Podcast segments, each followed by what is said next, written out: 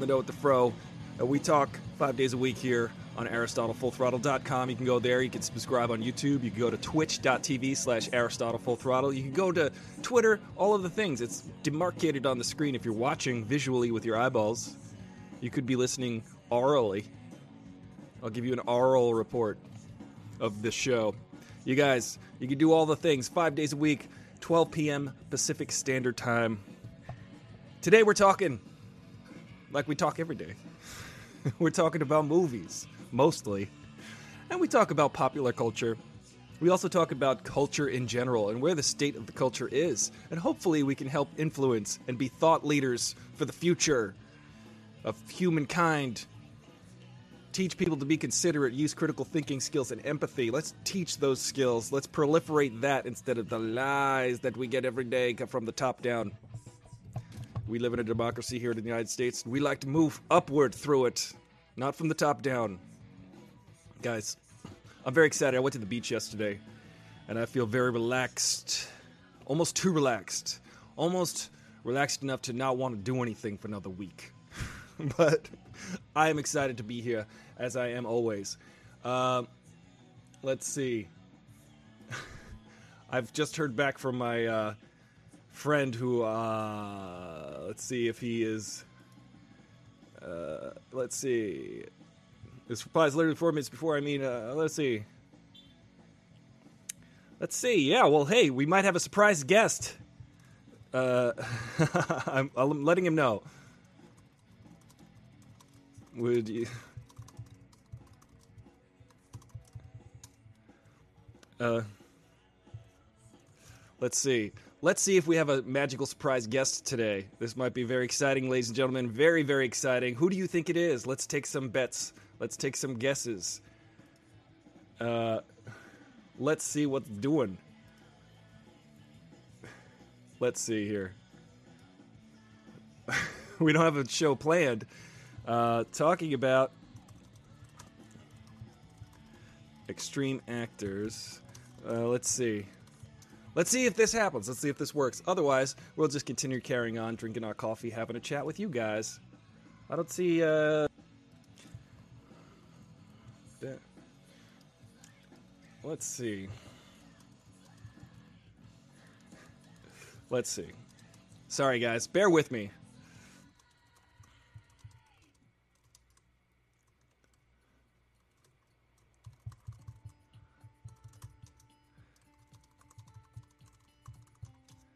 Let's see.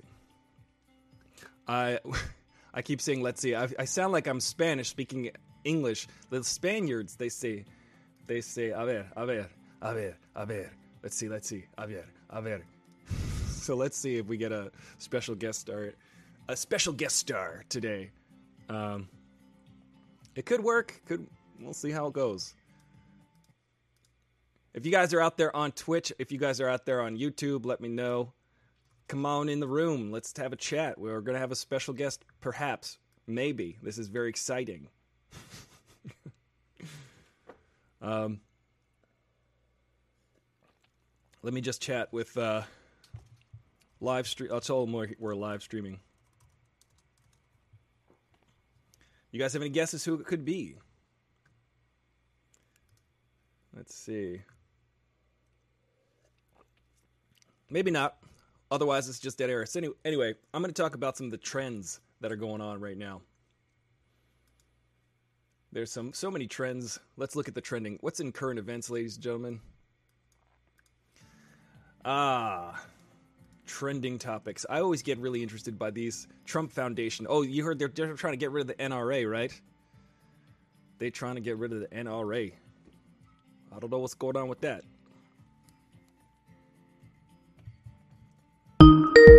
Here we go. We're getting a special call. hey, special guest. Hey, Tay, how are you, man? Oh, wow, you're looking all fancy there with your DSLR. And you, I got the DSLR rocking. You got the production value happening. I'm just here on my phone, like. well, you know that's good too. We got you know do what you got to do. I, now I feel like I should be horizontal. There we go.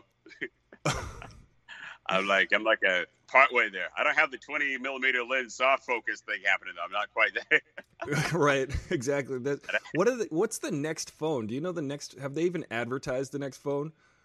I don't know what the Apple or who. Uh, yeah, I guess what what kind of phone you got? Uh, this is an iPhone 11. Oh, uh, sweet. Yeah, that's the same one I got. And then I'm like, oh wait, this doesn't have a headphone jack. I gotta go get get my uh, my uh, AirPods. My... Right. Yeah, I'm wondering. That's the thing is like I I did want to. I mean, we can sort of wing it like we, we were suggesting. Um. I did want to talk to you about a certain topic, but we supposed to work beta software uh, for it to work as a webcam, uh, at like stream live. You're probably HDMI capturing yeah, yeah. To just pivot to apps for day long, but yeah, they have beta software that lets you plug the some of the newer DSLRs. Uh, uh, you know, the, the, the full frame ones don't work as well as the signal for mine. It's uh, it's you know, not that, that goes anywhere interesting. no, that's a funny thing. Is like I can get so caught up in, in that and music, attention span for it. that's the one yeah. thing. But you and I definitely could talk it's about very that. inside baseball. Very inside baseball. Yeah, there was a there was actually a really cool. Did you capture? Sorry, did you happen to catch the Golden Globes this year, earlier this year? I did not. Uh, well, Tom Hanks had a really co- good speech that was very. I think I saw this speech. I think I saw a video of just that speech because it went viral. Yeah, and, and he talked about checking the gate, which is a, a thing thing that we say on on set a lot. And I was like very impressed that he got that inside baseball about filmmaking and and uh, you know, not many people even hear that term. So they're more or less able to still engage in a suspension of disbelief, right? Uh, when they're watching a show, whereas I can't watch anything on Netflix or any other film and not constantly go, "That's not stage." I can see that's a dolly shot. Uh, it's a crane shot. That's a steady cam shot. Right.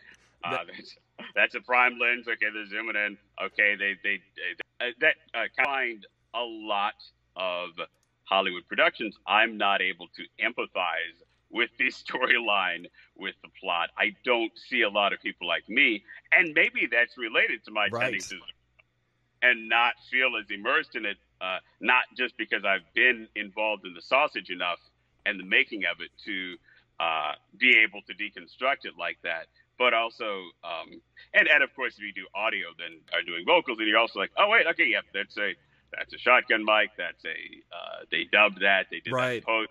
That's uh, I noticed that a lot too. Like you could hear the difference in sound quality when you're it's a scene where someone sat down and you could tell that their mic got like kind of scrunched up underneath their neck and you could hear it like yeah. muffled and just like little technical things like that do jump out at me when yeah. having worked on set for sure. And or I'll be watching old shows like Star Trek: The Next Generation, and I'm like, okay, yep, uh, uh, RX or any of these other software back in the early '90s that you can run and, and remove the mouth noises. I'm like, oh, yep, there's a oh, there's a clickety right. smickety smack in uh, yeah Troi's uh, dialogue there, or Captain Picard when he's talking in these old shows. So that's a uh, that's funny. Did you did you happen to listen to um, Morgan Freeman reading John Lewis's final essay? Uh, I did. I missed that. It's really good. However, the, the, you could tell that Morgan Freeman probably recorded it on his iPhone, but it's still he's got that powerful voice like you do, sir. Yeah. You got a very captivating sound, oh, oral quality, and and he, you could tell his he had a little couple of mouth sounds going on because. Mm-hmm. oh yeah. Was using his. Oh, iPhone. I'd be clickety clackety now if I was uh, in uh, uh, speaking to a uh, Sennheiser 460. It had, the worst time I remember I was in Manhattan and I had just eaten salad, and I happened to be right by the oh no uh, Whisper sound booth, and so I'm there. Yeah, and it was just came out like like like it was like the there were so many mouth noises and clicks in it uh, that it's like it, it feels like it's peanuts. I will like be coughing, and I, I can't I can't even put a sentence together for like. But yeah. uh, but Tay, thank you so much for for popping in today. This is exciting. Uh, the topic of today was about actors who kind of like go overboard for their roles, which is like you know. it ends of the margin mm-hmm. for like be considered the traditional lead. Um, I'm probably shorter than most people who get cast as the lead, and you're probably a little bit taller and like right. you know like uh, and that's so it's almost kind of like like too short, too tall. Like, like there's always like, the, like in this sweet spot in that cattle call, and if you're a little bit shorter than that or uh, a little bit taller than that, then people are kind of like, oh well, you're a type. You're you're an interesting element. You're not necessarily being a normal person, uh, you know, walking this earth, just kind of uh, uh, living as a human being. But you can be this interesting element, this yep. sidekick, this uh, supplemental narrative to characters who are in that zone. If you're a male of you know uh, being five foot eleven, uh, you know six foot one or two, or or if you're female being you know five foot eight to nine, nine ten yeah. in that zone, um, which um, I guess in some ways that he is, I, uh, yeah. and how they choose human paintbrushes. Uh, to tell stories that they believe will be received in the most mainstream way. But then it's interesting to see how, uh, in, in, in, growing numbers on, it makes you wonder. Uh, um, yeah, Hollywood is very still very uh, regimented, and mm. I, and I don't think most casual watchers of film and television really understand the uh, how small the uh, group of people is who mm. do a lot of casting. When you look at, right. I don't know how many casting uh, directors are in uh, CSA. Is that like fifteen hundred? Uh, fairly. Yeah, um, uh, this very, um, uh, I don't want to say elite, but a uh, a a rare the human beings who will tell a story effectively. Being around long enough knows you. It's like yeah. if you're available to be in the orbit of some of these folks. I, I haven't been a CSA casting director face for the most part. When they are judging authenticity, when they are or, judging rates as real, who like a lot of the powers that be, there's like where I don't. It's uh, Geena Davis is a big proponent of this. Now, it's basically when there's a woman on screen, um, or a, or talking to another volition, or if she is an 8 mm-hmm. there together. So there's it's oh, always yeah. centralized about the man, all about catering to the Bechdel test. the reality is, I presented among cast just traditional Hollywood stories uh, yeah. who have it sounds like very very to a lot more people. How'd you relatable because of that? Myself, well, well it's largest appeal. I being a very happy-go-lucky, broadest stroke in terms of appeal. Uh, it's something about uh, what I'm doing with my body and what I'm doing with my happiness when I'm in the zone there. Right. That is more or verbal reflections on personal experience, like we're doing now. Um, and that's not to say that, uh, yeah, verbal essays or podcast interviews or talking about my own mental health experiences, my own psychiatric experiences, my own childhood experiences, but uh, that that's not valid. And what level of popularity does it uh, achieve? Works against the other business. Thousand word essay about it, yeah. and uh, you know, the, the, the science of viruses they have to penetrate cell membranes in order to get in and reproduce themselves. And no pun intended about being viral somehow my music is able to penetrate more cell membranes than uh, a lot of other stuff I do, like podcasting or uh, you know, perhaps being overly cerebral uh, or intellectual in the in the. Uh, right. uh, this imagination, and that's the thing that like I really impress upon people. People really do want to put people in boxes and be like, "Oh, you're the guy that does the thing." We'll put us in. I just want to say hi to our prize special guest. I guess. And also, how long it's right now? I love. Oh, thank you. Stuff. I appreciate it. Yeah. Thank you. So, uh, how have you been holding up during this uh, coronavirus situation? You know, I've been okay. I've been blessed. There are a lot of people hurting right now. A lot of people. 2020 was going to go, then I mean, obviously it's it's out of left field. We are in a global disaster. Uh, on uh, whether we like to speak to it or, or, or, I mean, there's no other way to put it. There's concern um, I have uh, you know, not just about myself, but uh, you know, wh- where do, where does this all lead? What is the next week? What is the next month? What is the non-eloquent and awkward? I don't have uh, clear words. The word in some ways. Um, I'm just wondering what else can ha- happen this year. It feels well. So... That's what I mean. That that's the meme. It's that you know, like uh, you know, yeah. uh, September has to. We need some giant whatever. kaiju be very cerebral and think about society. That just tends to be my state of mind. So, uh, yeah, it's it's not new, I guess, for me to kind of think of. I think what I person that I can be, take care of, mm-hmm. to Uh, That's the only purpose I have found right now is to be like, what can I do during this time to just push positivity and constructiveness and inject that into the world. And I just want to give a shout out to Jimmy James Cordova. Uh, sorry, got to get back to work, but thank you for joining us while you did. Jimmy James, our heart right now. Oh. And, uh, hope no difficulties on YouTube. You could go over done that, so that's good. Movies, general. Just it- it's it's very true. Like I get this thing a lot where people say, "Oh, well, you know, I'm kind of jealous because you have this look." You know, it's never really worked for me looking like I have growing up where I did. But people are like, you know, you've got a look. You're gonna, you could do commercials and and and then yeah. they cast you in usually white. So it's like, a lot of times, like, and and not to uh, be looks ethnic, but like, oh, okay, you have blackish hair, but you know, you're not, you- you're a skin tone. Uh, you know, Right. my skin tone. I'm obviously biracial. Uh, you know, and uh, you know, so like we, we're kind of in the ethnic, but uh, you know, it's almost kind of like, uh, yeah, because yeah, if I kind of feel like a lot of times when they're looking for quote unquote black. Uh, Yeah. the context of a Hollywood commercial or a modeling shoot or whatnot, they're I not don't get those roles. yeah, yeah. Like a- African black is a different Right. category that rise differently. Oh yeah, Uh, there's there's definitely um, but it's uh, it's tone like color To my webcam, which is actually hopefully Let me just close that.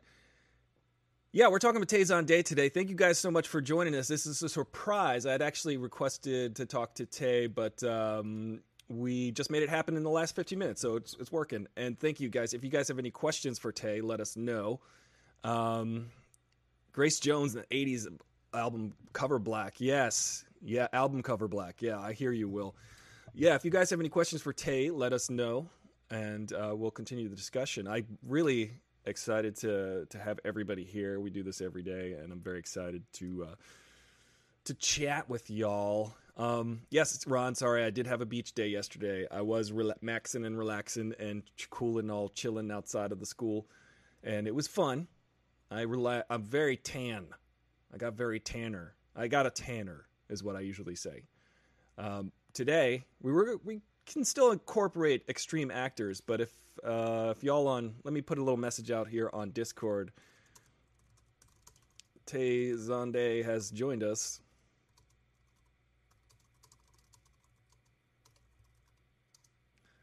Let's see, and I'll put a little link in here twitch.tv slash. So, in case you're on Discord right now, I, you know, you've seen that, and you'll come over here. Um, how am I supposed to follow this? hey, Analeta. Oh, tomorrow? What you, what you talk about? You gonna you gonna bring it home tomorrow? You're gonna bring it all home. It's gonna be you're gonna close the week out. That's gonna be fun. Kevin James made me think of fat guys get hot women. I'm waiting for Leah Rem- for my Leah Remini. Ron Pertee says says uh, yeah like well Hollywood you know it's funny because the age of the guy doesn't ever matter. You know repre- like you'll say you know George Clooney will be 50 and be flirting with someone who's 30 and we're just like that's that's fine that's okay. Uh, you know she's 30. She may as well be dead in Hollywood terms basically. Oh, we're going to we're going to have a talk tomorrow, Angie. So so guys, think up some of your questions and let us know. This is a nice surprise. I see we've got some friends of ours in Discord.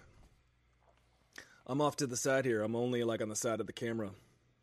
It's very very fun. Let's look at some of these trending topics while we're we're waiting to patch back in with Tay. So some of the trending topics, they're going to try to disband the NRA guys. The whole National Rifle Association is going to be taken down because of all their indiscretions and their BS. Hey, Broman Mary on on Instagram, guys on Instagram. If you're you're not able to hear Tay, it's because I haven't been able to patch him through because this has been a surprise visit, which is awesome. And so if you're on Instagram right now, go over to Twitch.tv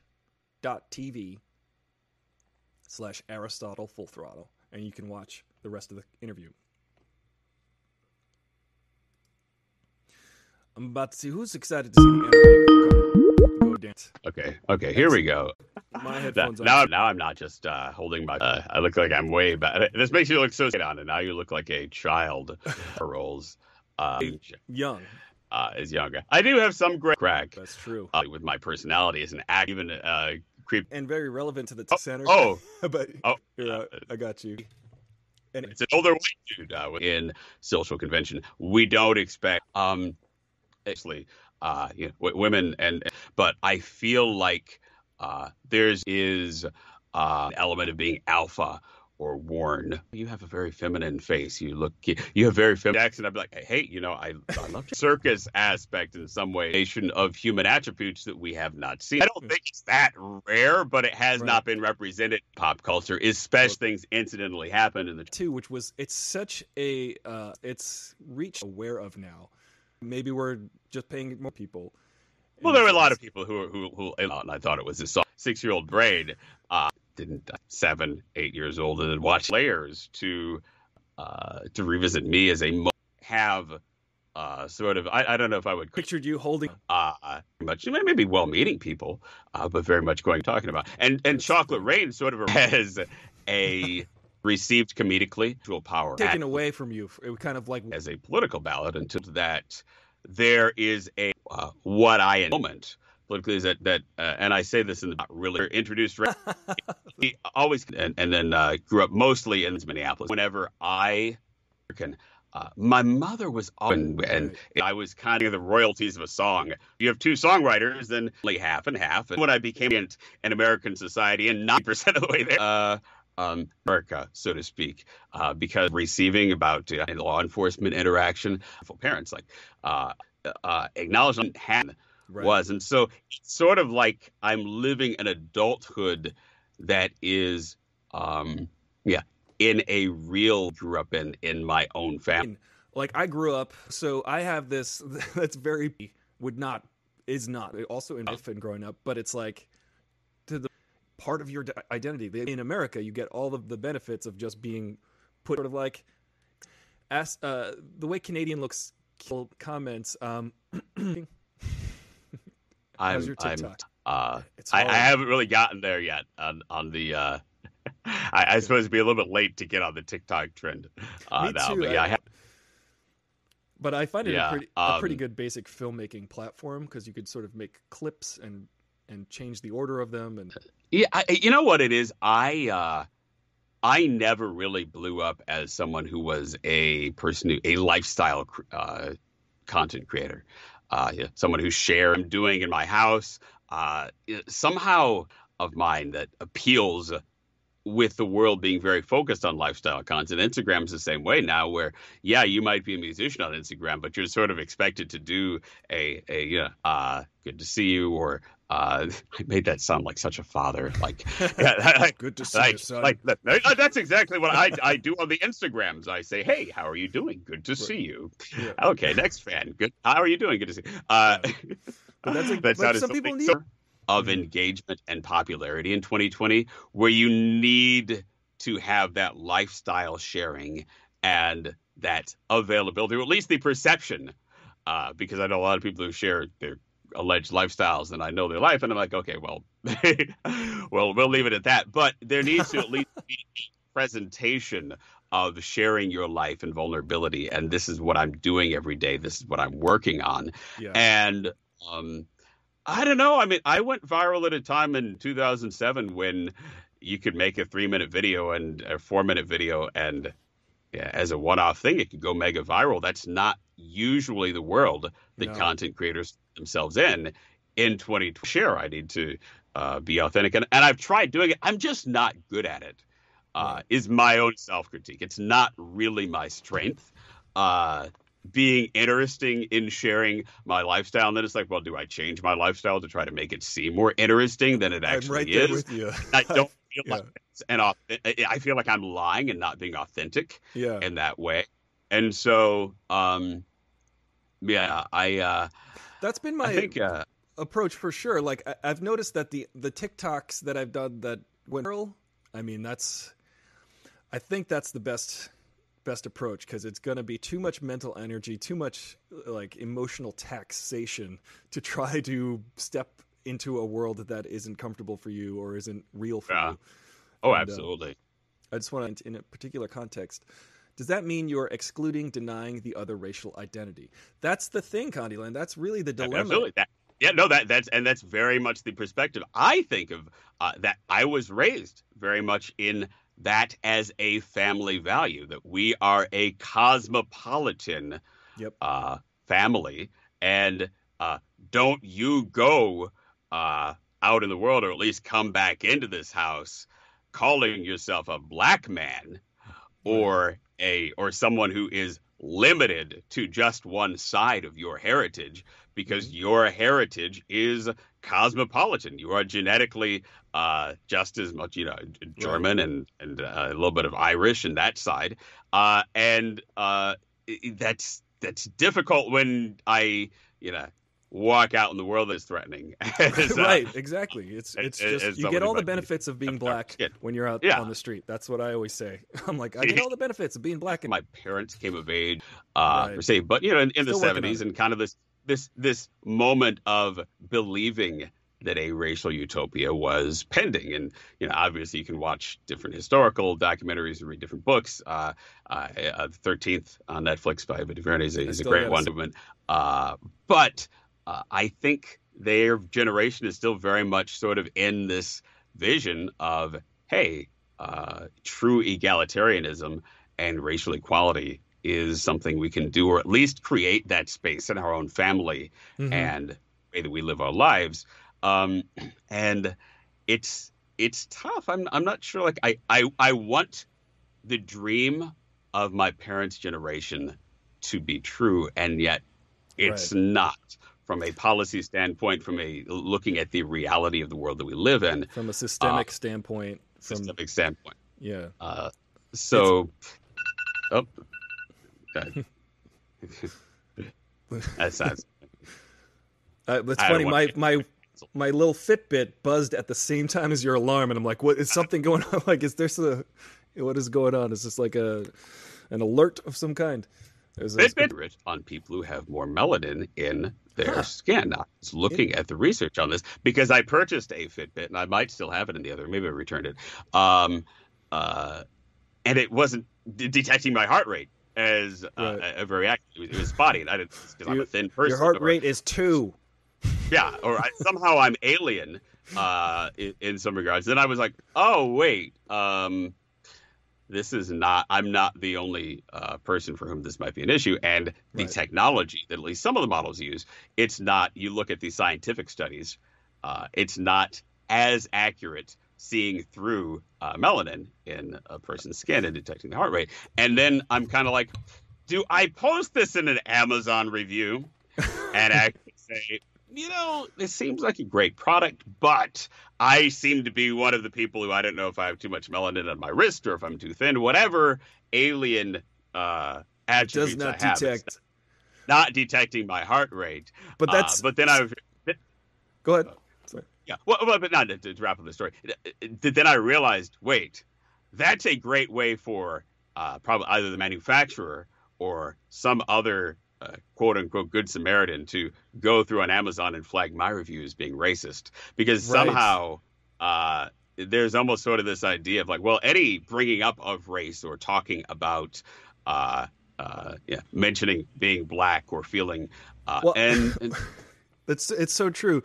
There's two things I wanted to kind of speak to that in general, a little bit for what we were talking about before, which was um, just being biracial, multiracial in America. Um, for my my experience, it's just like you were kind of saying, you want to incorporate all of the different um, heritages that you celebrate in your Yeah. family, and I want to do that too. It's uh, though definitely where I grew up mixed. Yeah, but but it's oh, like, absolutely. so it's like, wait a minute, where then where am I? If I'm not this, I'm not that.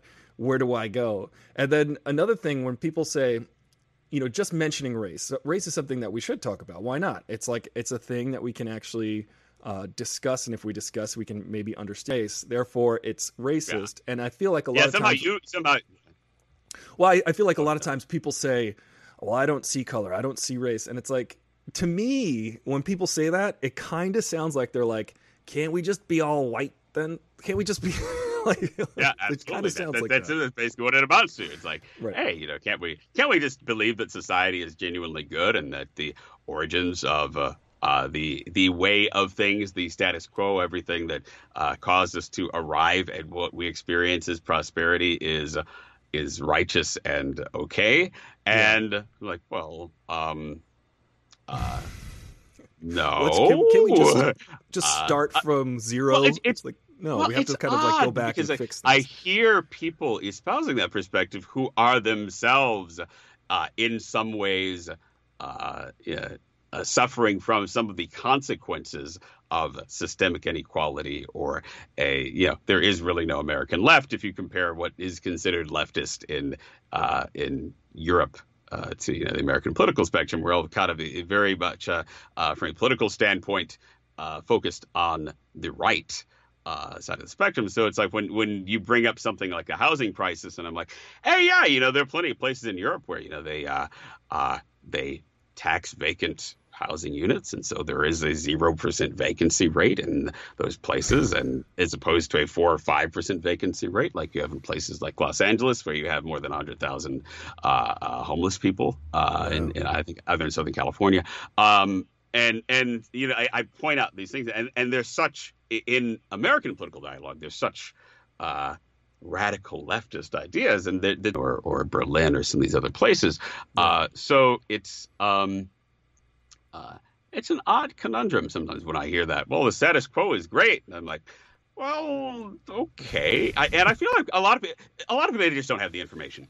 Uh, Yeah. a lot of people. I mentioned to them something like, know, the National Association of Realtors has lobbied for unlimited infusion of foreign capital to uh, basically turn the U.S. housing market into a global stock exchange, where that's the reason Americans are priced out because Wow. you're not uh, in a closed local economy. You're having Yeah. investors uh, uh, from all over the world bidding on the property, and often cash buyers buying the house that's in your neighborhood. Wow. Uh, and that's artificially inflating prices, and obviously local politics, whether you're city, it's your city council, your mayor, or your state representative.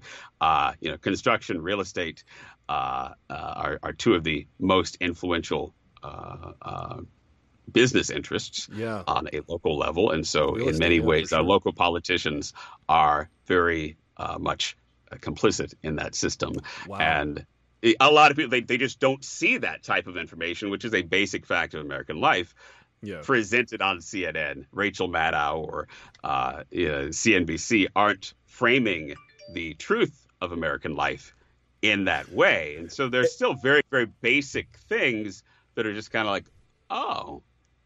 I don't think people know. And so when they're defending the status quo and saying, hey, yes, you know, pull yourself up by your bootstraps and can't we all be great and just celebrate what is and celebrate, oh, there's a new condo going up and and obtuse for like a, a lot of people in society sadly to just say you know they need the big dumb guy at the top going like very bad that's dumb i don't like it they need it like kind I of compressed I don't think the truth is complicated. I think it's just Yeah. unsaid. right Um, and, but that was uh, but thank you for illuminating that because I, I i it makes sense ex- exactly what you just said and I, it's just hearing it is like oh well yeah that does make sense doesn't it and it's yeah, I mean, I mean, no, I mean, no, it, it, well, and uh, sort of the because a lot there's a lot of justified, uh, obviously, you know, and, and through outrageous uh, uh, prompts, you know, whether it's the, the murder of George Floyd or Breonna Taylor, and um, and sometimes it's difficult for me to speak to that very valid and ferocious energy uh, and say, okay, um, yeah, a lot of the aspects of the system that has ultimately uh, institutionalized this type of wrongdoing, they're esoteric, they're nerdy, they're policy details. They're things like, oh, the National Association of Realtors has lobbied against open bidding on uh, real estate transactions so that they can, uh, you know, th- things Yeah. that are just kind of like line items. It's almost like that little writing in the medicine ba- bottle, where right it's like you don't necessarily read through all of the side effects of everything that happens. may but- grow yeah, but- wings and shoot lasers from eyes if you yeah, yeah, no, but but it's that type of thing. It's like like like a lot of the actual implementation of these systems of oppression. It's in that may grow wings or shoot lasers from eyes. Yes. Uh, byline of the side effects of policies yeah. that are implement, implemented. And- That's like the, the entire housing crisis. I got you frozen here for a second. Hang on. Tay's frozen for a minute here. Hopefully catches uh, it. You know, you also need to oh, there you go. kind of dig in, look at that fine print of the medicine bottle, and be like, wait, uh, where did this come from? This is yeah. kind of this is a very detailed and esoteric and complicated reality that. Oh yeah, uh, like I still don't understand subprime loans. I, I still can't wrap my head around subprime loans, and I'm, as soon as they start talking about it, I'm like, I'm with you, I'm with you, and then like 30 seconds later, I'm like, I'm I'm lost. I don't understand.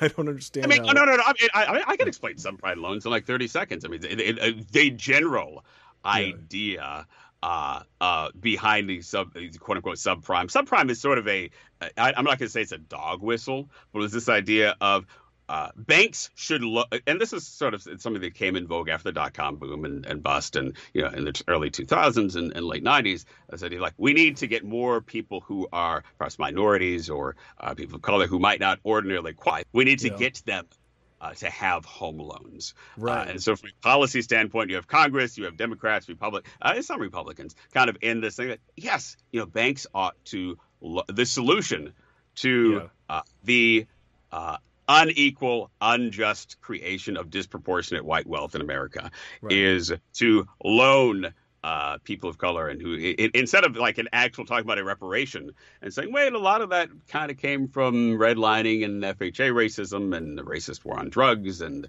uh, a lot of racist privatization and and that was the origin of that. No, the solution to that subprime loans, this idea of well, we're just going to loan money to people, whether or not they really qualify from an income perspective, whether right. or not we really predatory uh, wealth and income, and so we'll allow banks to be more lax. Uh, mm-hmm. Uh, and then suddenly, you know, when there's an actual recession, and when uh, it turns out, uh, wait, uh, consumer income, and especially the income of you know, minority consumers and marginalized right. consumers, mm-hmm. is not growing. It has not grown since the 1970s. Suddenly, 2008, 2009, like, oh, we have this crisis now where these people yeah. actually not able to pay for this. Um, it's and, very and so, it's very predatory because you know they're like, well, we'll we'll take five thousand dollars as a down payment for a home. you know, like that was.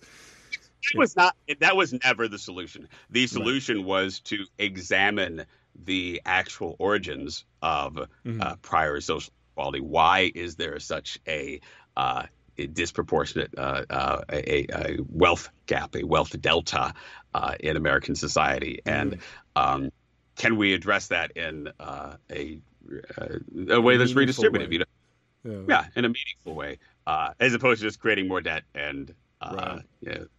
That's what I it's mean, almost it's almost sort of like there's there's sort of this uh, uh, um, presumption that the only way in which uh, social services can happen or uh, um, the only way in which the government can implement services in the United States has to be through the private sector or in some way that benefits the private sector, and that's sort of a, a um, you know, that's that's not necessarily the line of thinking in uh, uh, other places that uh, have a more social democracy mm.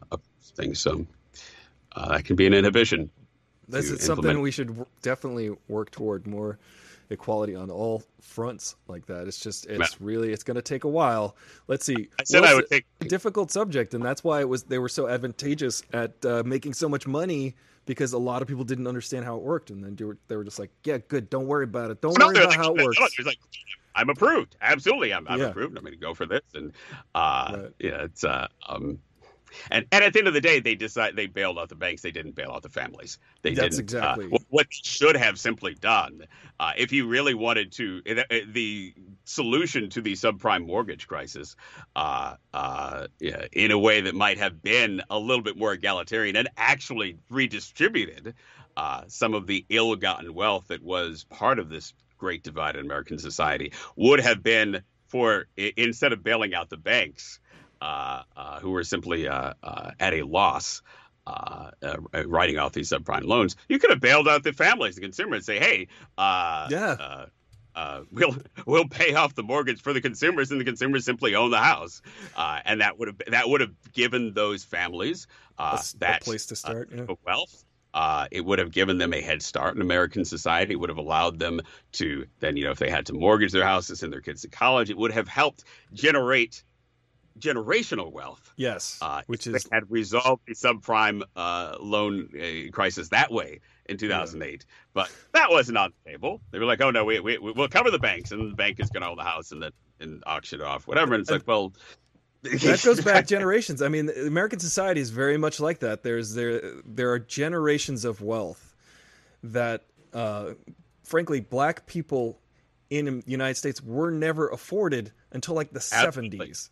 like mm-hmm. we're, you weren't like people. If you're black in America, you weren't allowed to. You just didn't have wealth that extended beyond behind the 70s. And there are so many people in America who have generations of wealth that go back 200 years. Yeah, and and even if you, I mean, if you watch, I, I keep harping Ava DuVernay's Thirteenth on, on Netflix, but it is a great uh, documentary. Just kind of, uh, yeah. uh, it, it, really summarizes in an hour or two a lot of the historical changes. Because even after the 1970s, a lot of uh, uh, interventions happened that, that, that kind of made it difficult for uh, uh, you know, minorities and, and, and, women and other categories of marginalized people to catch up uh, in terms of uh, asset ownership. It's it's it's a sad truth. Let's let's catch up on some of these comments here. Will says, uh, "I feel like I'm listening to All Things Considered on NPR. Big compliment, honestly. Very cool. That's that's a goal. NPR is great." Um, DEFCON Zero says, I also experienced exclusion like that, but it stemmed from cultural differences. My mom and dad listened to rock music and liked British comedy. I was always excluded for liking white things, in quotes. Um, yeah, and as DEFCON mentioned, uh, he's also mixed, or he or she is also mixed race, raised partially by white people, and this talk is healing. Oh, it's Malin. Yeah. So yeah, thank you, Malin, for uh, for adding that. It's it's very true. It's it's just like having a, an identity in the United States. Like a lot of people definitely consider the European ancestry the identity of the United mm-hmm. States when we really should include the mosaic. Because a lot of people say, for well, instance, I mean, yeah. well, well, would, just the the musical Hamilton for its I'm like I'm like way into it lately. I've never saw it before and I just was like, wow, this is a really cool representation of modern America telling America's history. And Lin Manuel Miranda who wrote wrote it and starred in it grew up in Washington Heights, Manhattan. Mm-hmm. And if he were to put on a play in his school when he was a kid, this is what it would look like. Repre- this is exactly what it would have looked like representationally when they were mm. like, "I'm George Washington," you know, or "I'm so and so in Washington Heights," yeah. like that. So to him, it's nothing new, but to America, they're like, "Wow, look at this culture." And I've heard people say that they feel like they're that they are um, appropriating when they watch Hamilton, and I'm like, no, no, no, no, no. The whole point is this is part of American culture. This is not like we're not like it's their culture versus their culture. This is an American art form that we can all partake in and that is like really i think what the point of of the visual representation of hamilton is and the the musical representation frankly yeah, I mean, I, I, I, uh, uh, I mean, I, I listen to the soundtrack. I, I don't think I've actually seen it through it, and um, so I feel like I, I very like my heart with musicals is very much in a lot of the Broadway shows, uh, yeah. with the uh, uh, uh, focused on perhaps more belty and operatic singing, like the Phantom of the Opera and and uh, mm. uh, Rent uh, that I Andrew grew up with. Lloyd Webber.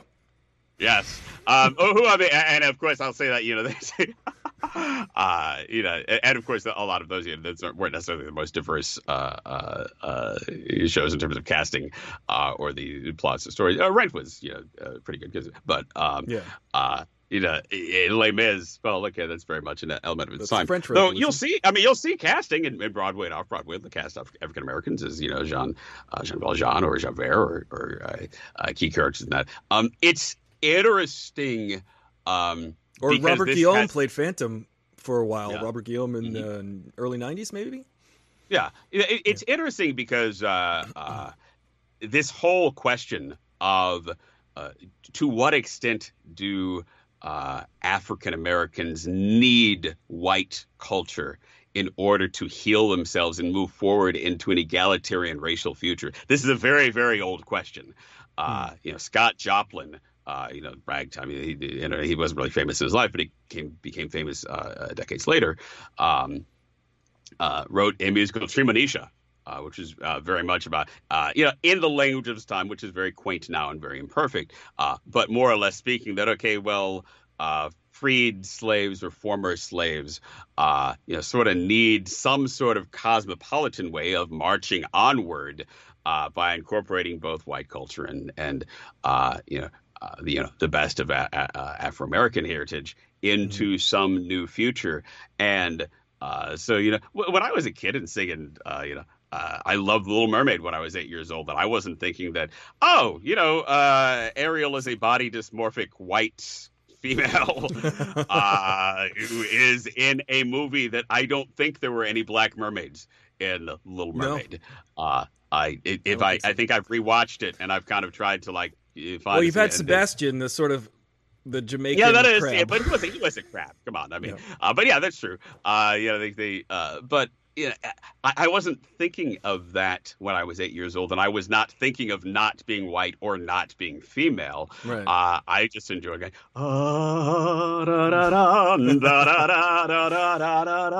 Yeah. Um, and uh, you know, it again, it wasn't until. I, again, I, not to repeat what rehash what I said earlier, but it wasn't until I was a teenager. It was like, oh wait, I'm living in this world in the 1990s where there aren't a lot of in between role models for what it is to be a masculine black male and affirmed and intellectual. You have a caricature like Steve Urkel or Jaleel White, uh, who's a, mm-hmm. an obviously arranged actor who's a, a, dimensional person far beyond that character. But, I mean, he yeah, played Urkel and Urkel.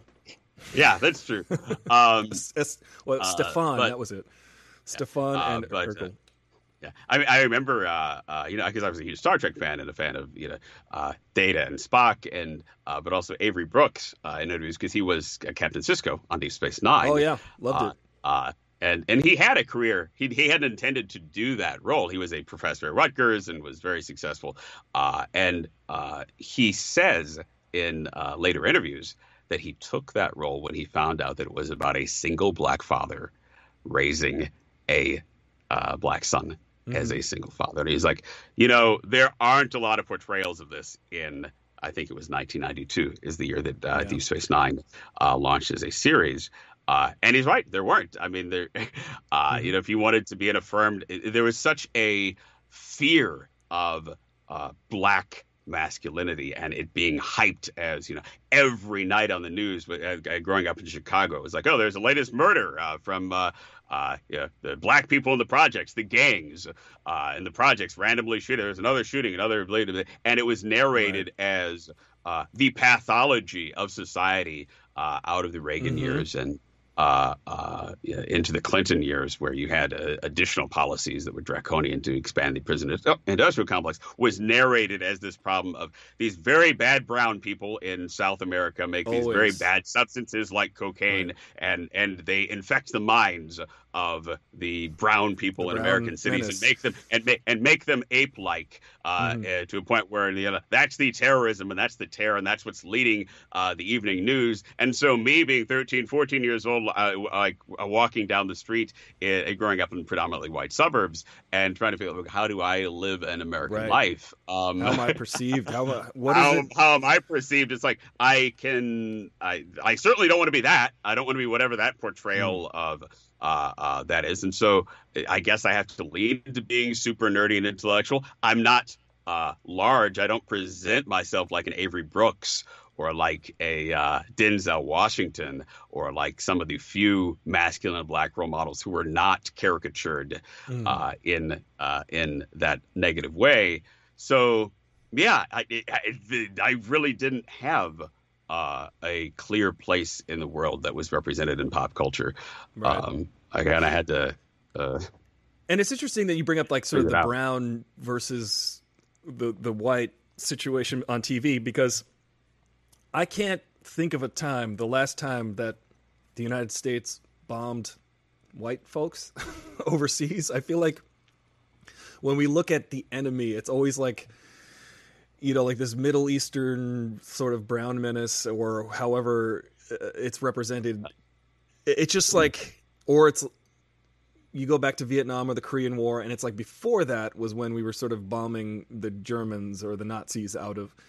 We, that yeah. was like the last time we had a white on white war, and I feel like as much as Russia is has been doing to undermine the United States, I, like I feel like what all we ever do is just go bad Russia, you know, and it's a nation. Of, I mean, I mean, you could argue that I'm trying to kiss Kosovo in 1998. yeah, I was thinking of that actually. Like Clinton there, I'm kind of like, uh, but but I mean, yeah. the, the, category of white, it's uh, it's not a monolithic. Obviously, it's a yeah. fiction. It's it's based on phenotype, and that fiction and the way in which that fiction uh, mm. operates and is brought into the notion of being a social truth and the right. uh, material reality of being a social truth is different in every place, different in every society. Uh, but you know, obviously, there's a, you can generally articulate uh, and, and, Eurocentrism. Uh, you know, the uh, political destiny of all parts of the world being centered around the act and what it, it's come to mean in each individual place. Um, but yeah, I, I nerd out on this stuff. I guess I, I no, it's it's, it's I was, awesome. I was at one point. Yeah, I was at one point in graduate school pursuing a PhD in uh, uh, uh, American Studies, but uh, I accidentally got famous on YouTube and uh, kind of found the academy to be a little bit hypocritical in a lot right. of its structures, and it didn't really seem like a way to have a life of massive consequence. Uh, it's very unlikely that as an intellectual I would become a Henry Louis Gates Jr. or Noam Chomsky or someone who's at the top top tier. And even those people who are at the top top tier as intellectuals, most people don't uh, you know you, you necessarily know who they are. Uh, right. So um, yeah, I think I, I uh, when I saw a ticket to having more public life, yeah, that was perhaps of more public consequence. Um, a more I, influential I platform. Took, I took the I took yeah. the exit from uh, being a university professor. Uh, though fair. it's interesting, that... I find I find now is it's sort of like uh, having passed that moment of of heat, so to speak, yeah. or at least of that that peak virality in 2007, and now sort of being experienced as this elder statesman of right. how the internet used to be, or the example the, the example you, that, that, that parents now show their children when they're wondering like, oh, how did YouTube used to, this is what YouTube used to be like. Right. This is this is ever this is what YouTube was. It was novelty. It was short videos. It was people doing uh uh yeah uh, disruptive novelty uh, uh, type content. Uh, this is what YouTube was like when I was a kid. Uh, now I find myself sort of, if not directly in an explicit way so far, sort of it seems like I'm angling back into that mode of of being the teacher, being the professor, being the uh, the instructor, even yeah. though I didn't really necessarily intend to. I mean, I left with a master's degree. I didn't like. I, I think you. I think you'll end up with an honorary doctorate at some point because Will over here in the chat is like, uh, we could have a Doctor Tay Zonday, a Doctor Zonday. Indeed, we could. I think that that's. Uh, uh, I think we already do. Essentially, in effect. Oh um, my gosh! Well, yeah, bestowing. Will we'll have a ceremony and everything. I'll, I'll, draw it on a. Let's see. I got a piece of paper now, now, right here. This is uh, now, this is a. I'm sure you've gotten this question your whole life. Aristotle yeah. is not a common birth name. No. Is there a a genealogy to that? Have you been told? Um, well, I get a different story every time I ask my parents because um, I didn't I didn't name myself. yeah, I mean, obviously you did not. Uh, yeah. Well, that's the thing. It's like it's funny because um, my oldest brother is Christopher. My second right. oldest brother is Eric. Mm-hmm. And then my mom just says, "Well, I had Christopher, I had Eric, and then I had Aristotle." that's that's basically the explanation I I got. And my younger sister Veronica, of course. And that's uh and there you have it. That's the explanation. I can't tell you. Yep. Interesting. I mean, my parent, my, my, middle name is Nyerere, uh, you know, after uh, Julius Nyerere, uh, who was Prime Minister of Tanzania oh, wow. Uh, for many many years, uh, and um, it's seen as a political Pan Africanist. Uh, mm-hmm. Someone who tried to bring Africa together, um, although in some ways, you know, his critics are you know, like most uh, leaders who who uh, came into vogue in in, in colonial and post colonial Africa have uh, have criticized them for uh, uh, you know, various uh, ways of being complicit with some of the processes of European intervention that were not always uh, uh, a net benefit for every party. But you know, I feel like there's just um, yeah, America. I don't know. I, don't want to stereotype Americans or say that, but but I feel like the world. And this is just from kind of engaging a lot of you know the people I see. I think I'll, mm-hmm. I'll characterize it as that. Uh, there isn't. There's just not a lot of education about the wider world. They're about like, oh wait, right. yeah, Africa is actually an extremely, extremely complex place with thousands of Af- uh, with ethnic, Af- ethnic groups and languages. So many different groups of people. Yeah, complexity and. Uh, but it's uh, very mono- just, monolithic. It's still in a lot of people's minds. It's yeah, just, Africa, like, ah, where it's like the country yeah, the of Africa. Yeah. It's like the continents used to be together in this supercontinent called Pangea that the dinosaurs lived on, and yeah. then uh, you know, but it's like it's South Africa, Libya, Egypt, uh, yeah. you know, Kenya, Cameroon, Madagascar off the coast. It's there's so much going on. They, they not see anything in common between themselves. Yeah, like like like they're completely completely different, and and that's why you know, Americans have trouble understanding yeah. uh, the, those dynamics in another Somalia, place. Like, yeah. wait, there was a, a, a, terrible, obviously terrible uh, history and genocide in Rwanda, but uh, right. uh, yeah, I, there's an every everyday American like, okay, well, what is the uh, the historical nuance of uh, uh, Hutsi and Tutu uh, uh, identities, which were in many ways racialized identities, when you might look at it from the outside and be like, well, they seem to kind of look the same. It's like, no, no, no, no, no, no, no, no, no, no, no. Right. Oh, it's very, yeah. like in the historical uh, origins and genealogy of uh, that place and many other places, uh, there's a tremendous uh, yeah, yeah. uniqueness and differentiation. And um, yeah, I think is and there is there is a blindness to that with people outside of outside looking in, there's a very distinct demarcation between the groups of folks. Uh, according to them, the, those diff, those groups of people in Rwanda, they were like, "Oh, well, if you're in that group, you're on the other side. If you're in that group, you're on the other side."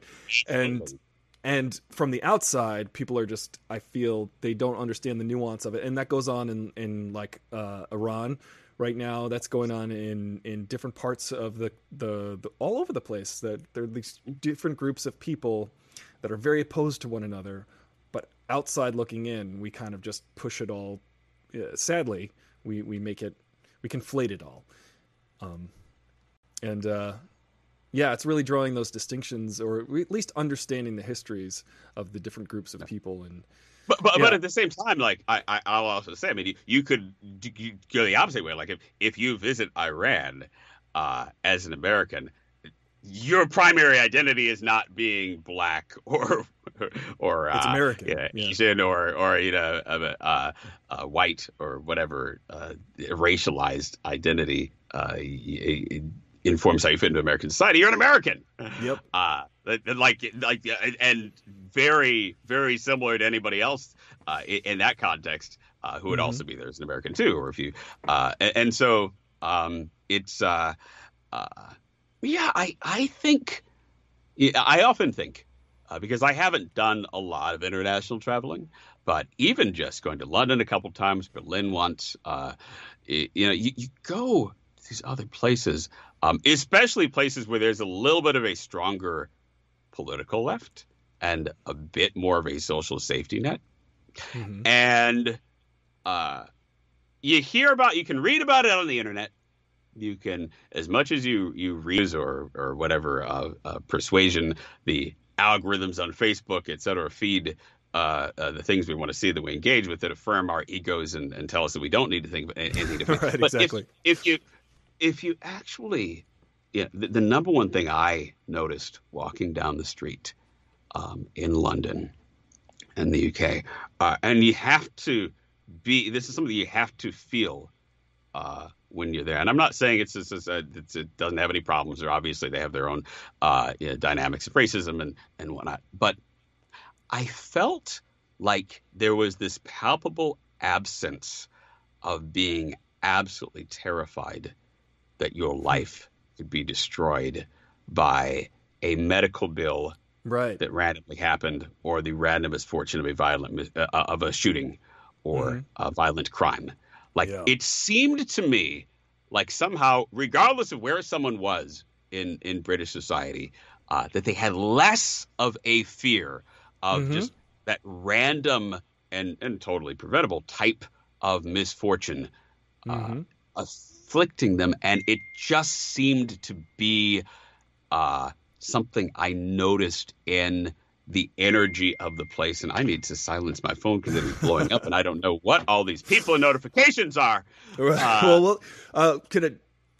Do you have about ten more minutes? How how how much time you got? 10, Oh, I mean, I, I yeah, I I, cool. um, I, I can end whatever. I'm not. I'm just kind of uh, appreciating. Okay. But just to very quickly finish that thought, I yeah. think that uh, yeah, if a lot of American voters had a chance where they just had to set foot in Berlin, uh, uh, spend a week there, spend a week in London, and then come back and just kind of see how you know there is a bigger social safety net. Nobody's freaking yeah. out. They still have they still have rich people. They still have cities. They still have a lot of these other hallmarks of American society. It's, it's just very uh, true. Uh, everyday everyday people aren't uh yeah they're, living they're in existential in dread, terrible that, fear, yeah. existential dread of that that their totally whole life could just disappear.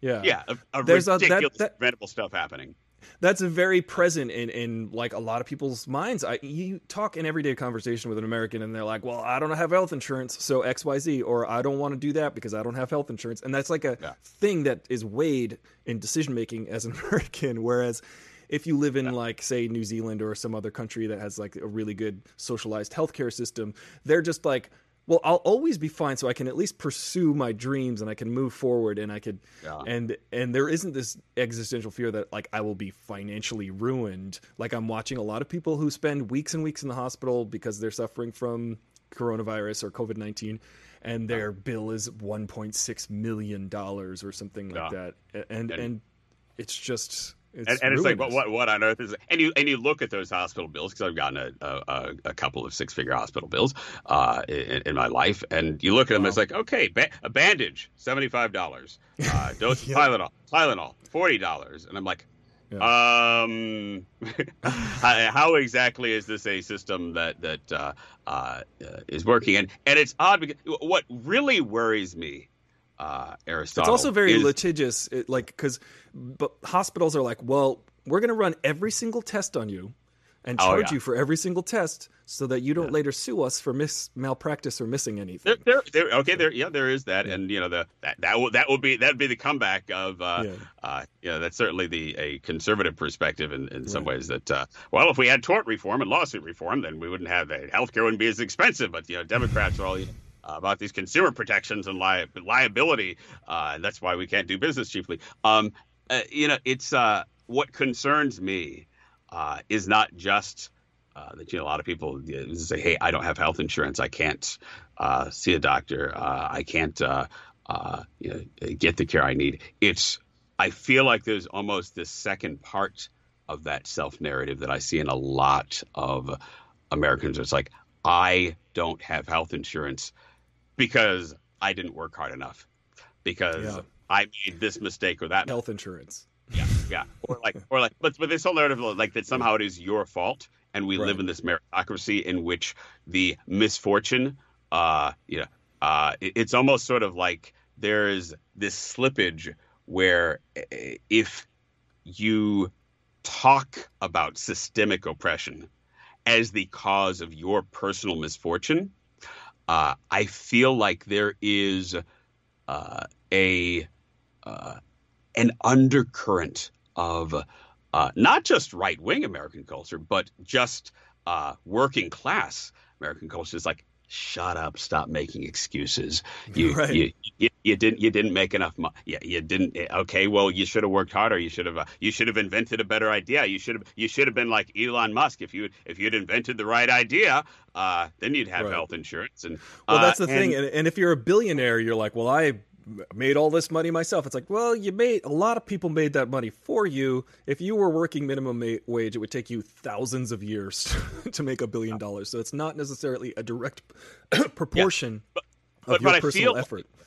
But I feel like sometimes when like when you go uh, to someone who is a, a, a who might be struggling and are kind of like, hey, do you want to get angry at uh, these systemic factors that contributed to uh, the misfortune in which uh, uh, that you're experiencing, there's almost kind of like this pushback of like, wait, no, I'm not experiencing misfortune because of uh, systemic factors and whatnot. I messed up. I made a mistake. I didn't get the job that I needed to do. I didn't. Right. You know, I, I'm uh, I'm tough. You know, yeah. I'll, i guess I'll vote for someone if they say they're like for more service or whatever. But but I'm not going to get. I'm not going to get mad at the man. I'm not going yeah. to get angry at this idea of uh, that that the system is bad or right. that I am having a difficult time because the system is a boogeyman. I'm not on board with that, and I feel like there's there's almost sort of a a silent undercurrent uh, when you try to mobilize to actually change some of the policies that are destructive, some of the uh, uh, uh political realities that have not benefited a majority of people, you kind of run into that blowback where it's like uh, there's sometimes a reluctance to acknowledge that uh, perhaps you worked as absolutely hard as you could. And yeah, you, we've all made mistakes. We've all done dumb things. It's like the old Geico commercial. We all do dumb things. It used to be the tagline of the commercial that they ran on TV.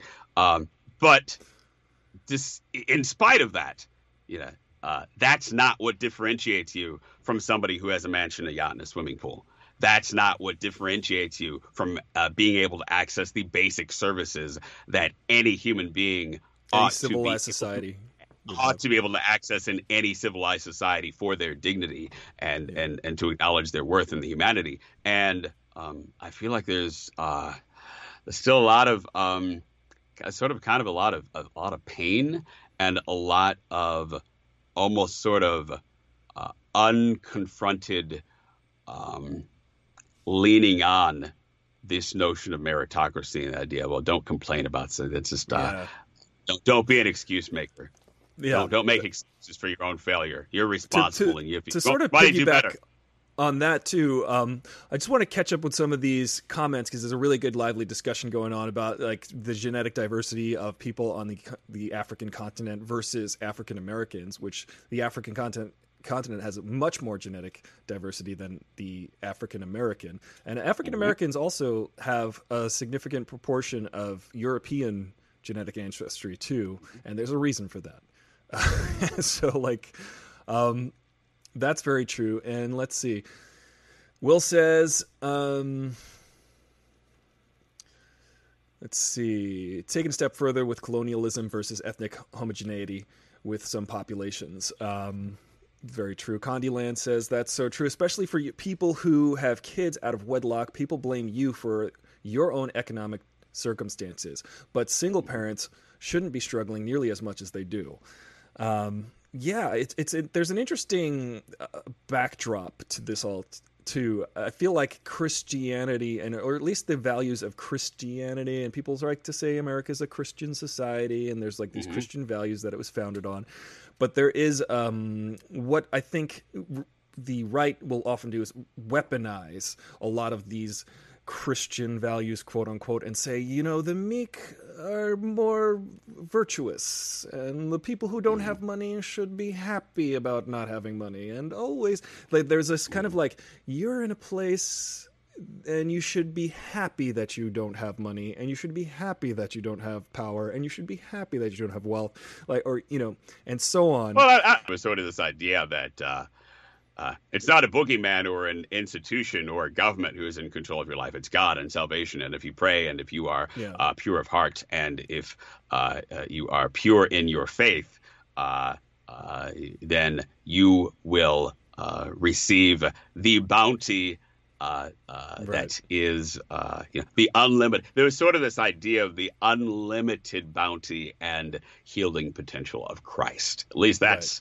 uh, how, how, I was raised in, in the Christian well, religion. I, am uh, saying that because I feel like there's a lot of people who are proven to not walk in those footsteps who have wealth and power are and they, oh, ab- oh, but, but they project absolutely. this image of purity and of tithing and of being oh, like this of course not person and, and those folks in particular are weaponizing it trying to continually subjugate and marginalize people saying no no no no it's it's cool that you have no money and that I have all the money. I'm telling you how to act but I'm not going to follow any of these rules behind closed or, doors. Or, or, just that, like, what, what dictates our relationship is not money or prosperity. It is our common faith in the salvation of right. of God. And it's almost sort of this this other place, that, almost sort of like in a, a sort of like socialist utopia, oddly enough, this this sense that, well, we are all the same uh, in the eyes of Jesus and St. Peter, and we are all praying to the same God, and we are all uh, coming together. And, you know, you, you, you better not say anything uh, untoward in that context was like, wait, wait, okay, yes, the, I, the nation's capital is named after someone who factually owned and enslaved people with brown skin and worked mm-hmm. them to death their entire uh, from cradle to grave. Um, wait, okay, we know we're having a church service. It's Christmas. Let's uh, let's celebrate being all together in the uh, light of God and Jesus and togetherness. And and it's kind of like, well, wait, um, I can't. Can this have any type of engagement with uh, worldly matters? It's like, well, no. I think it, it, a, a, big part of uh, is I experienced uh, faith religion growing up was this disconnection from worldly matters. And if you dared to insert something that was terrestrial or worldly into that context, it's like, well, it's all in the hands of God. It's all uh, uh, God has God has a plan. It it, yeah. it, it, happened. It happened. Therefore, it must have been uh, in God's plan. Or maybe if it, or may, or if it didn't happen, then, then, there was still sin in the world. There was still there was still evil, and there's it's still just kind of out there. Is this you know Satan striking?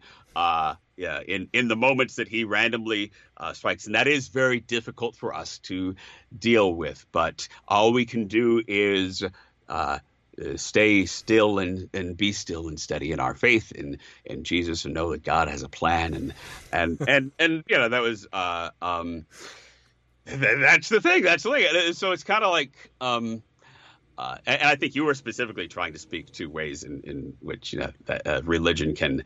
Uh, uh you were almost going to speak to a certain hypocrisy uh, that's yeah. more obvious. It's like, well, okay, there are clearly haves and have-nots, and it's uh, yeah.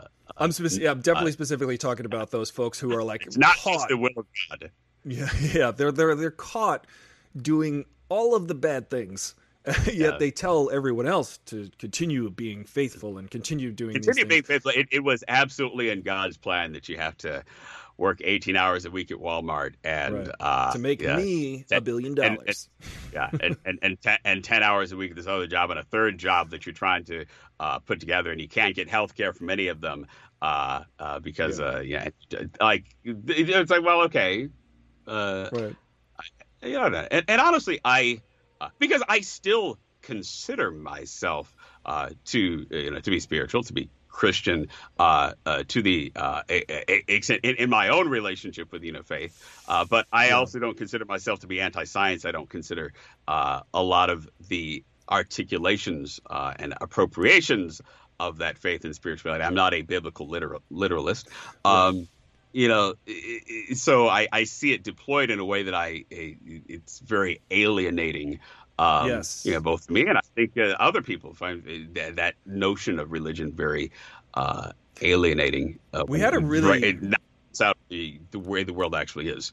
Uh, we, we had a really lively discussion last week with uh, our guest last a week ago Monday, Jake A. He was uh, he's studying to be a, a, military chaplain, and we were talking about Jesus and his. If you guys want to check that video out, that's from last week. And Jen the Fierce. Speaking of Jake A, Jake's wife, Jen the Fierce says, when something large scale happens to society, like the Great Depression or a disaster, people will acknowledge external reasons one might be in poverty.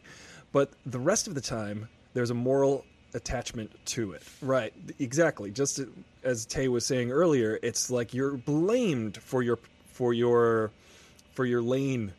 Uh, undercurrent is at least in in uh, some aspects of American society blaming yourself. Of if you don't have, uh, you know, wealth or at least basic services and can't meet your need, it's it's your fault. You didn't you didn't uh, you didn't wake up out of bed and, and, do what needed to be done to make it happen. And it's kind of like there's, and I think that is tied up with certain notions of masculinity, of empowerment, and then it's sort of like you know, if if you start to critique that and say, hey, wait, there are uh, bigger, more uh, um, unfair things happening at a level beyond that level of individual liberty and individual choice that constrain your life opportunities, then the, the I think again, like I said earlier, that's kind of experience it endangers uh, certain mm-hmm. narratives of masculinity and validation and all of these things that can be very very heartfelt uh, in people's life experiences. Uh, so no, uh, yeah, but. no, it's it's it's very true. I mean, people it's just that the the folks that might be blaming also you know we blame ourselves for our station in life but there are people at the top you know that are constantly like well you got to work harder. You got it's like how many hours a week can you work? Can you work 60 hours a week?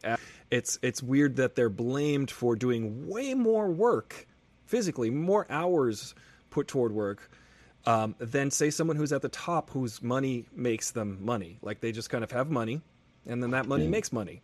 And they they have all sorts of investment plans and stuff like that. So it's it's really not a direct proportion of how much effort you're putting in. It and no. and that's just proven really. Yeah but um, but then i mean there, there also i mean there are layers of that too where it's yeah. like okay well you, you look at, at state pension funds and uh, uh yeah which in some cases have been fought for by labor unions historically. And well okay they're invested in the market too. So theoretically they're they have pools of money that uh, sit there and make money. And then it's like, well, you look, well, okay, who had access to union jobs historically? Well, okay, disproportionately white people uh, who had access to uh, good state jobs with uh, good pensions. Uh, even, you know, you look at a state like California where, gosh, they have social services here up the wazoo, and uh, a lot of them are uh, either union jobs or jobs that are that are paid from the state pension system.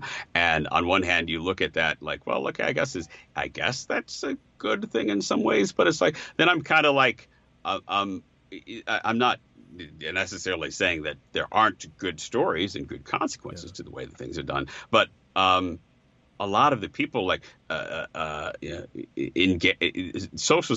I'm very much a, a, of a belief that uh, social services uh, should generally be financially grounded in the local economy of the neighborhood of the block that uh, they are serving or that that service is being provided. And I think that uh, you know there's a lot of talk about policing in America, and, and yeah. I, I, think uh, you know the biggest problem is that you just you have officers who work in areas that are not uh, uh, economically prosperous, and then they they raise families in uh, in the suburbs in some other place that that is.